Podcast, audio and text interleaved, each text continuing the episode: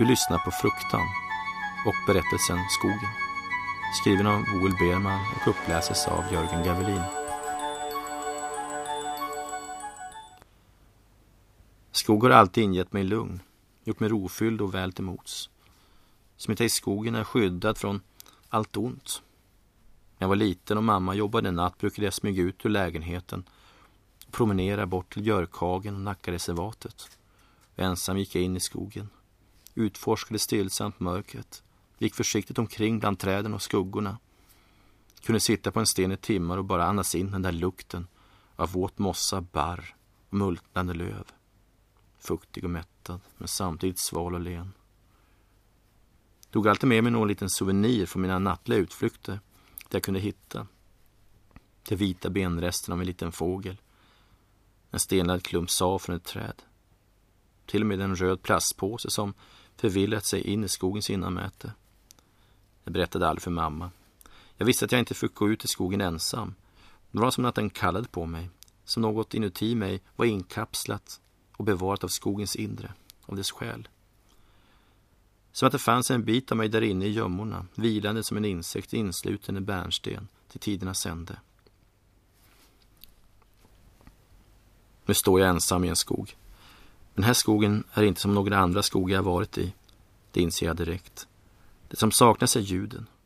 Den ständigt närvarande ljudmattan som omger en i en skog. Prassel i buskarna. En utspridd kör av olika fågelröster som lockar, markerar revir eller bara försöker påminna omvärlden om deras existens. I den här skogen är det tyst. En tyst skog. En död skog. Jag vet att något är fel här, att något saknas. Att något som förlorats behöver återfinnas. Det ligger morgondagg över gräset, det glänser. Inget synligt säger att skogen är död, mer än nät av tunna trådar som täcker de flesta träden som kokonger. Som om träden bär en liksvepning. Jag har kallats hit, kände ropet i hela kroppen. Jag har redan bott i stugan jag hyr i en vecka. Men hittills har jag inte vågat stiga in i skogen. Jag vet att det finns mörker här.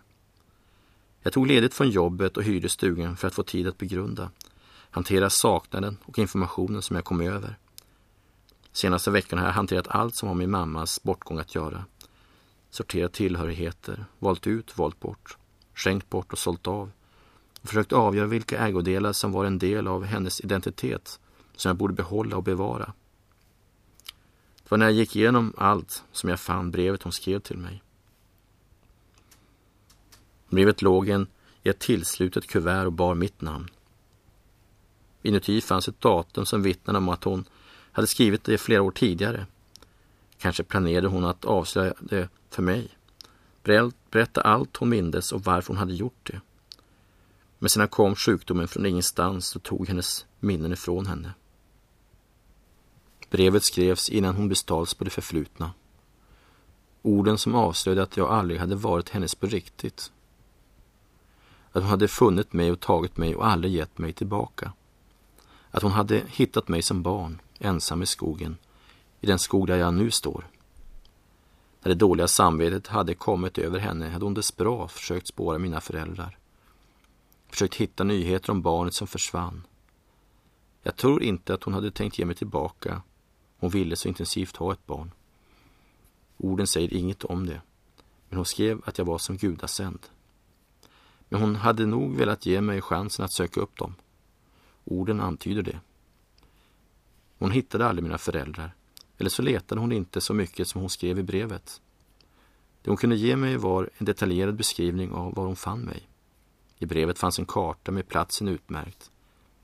I hjärtat av skogen. Den tysta och döda. Jag går rakt mot platsen. Jag vet inte vad jag hoppats på efter så många år barnsliga naiva drömmar eller förhoppningar om ledtrådar om en minnessten för flickan som försvann och föräldrarna som sörjde henne. Går man målmedvetet tränger mig igenom en allt tätare växtlighet. Känner hur grenar och vassa kvistar skrapar upp mina ben och armar. Men låter det inte hindra mig utan fortsätter vidare tills jag når gläntan. Den öppnar sig En mjuk grästäckt glänta. Det finns ingenting här. Träden står i en stilla och tyst, nästan perfekt cirkel. Gläntan har bara gräs, som mjukt och fuktigat det är som att gå ljudlöst över en tjock heltäckningsmatta. Jag går till mitten av gläntan och sjunker ner på gräset. Först sittande, sedan lägger jag mig ner. Ser upp i den klarblå himlen. Det är vindstilla, inte ett ljud från någon vind som sveper genom trädkronorna. Sluter mina ögon, slumrar in. Gräset börjar om sakta omfamna mig, slingrar sig mot min kropp. Jorden rör sig makligt undan, bereder plats för min kropps konturer. Träden rör sig närmare och närmare med diskreta rörelser. Vinden vaknar till liv, skogen börjar andas. Det prasslas och viskas i trädkronorna. Att jag återvänt, att skogens hjärta har återbördats. Klorofyll börjar pumpas runt i mina ådror medan min hud slukar fukten och myllan. Jag har kommit hem.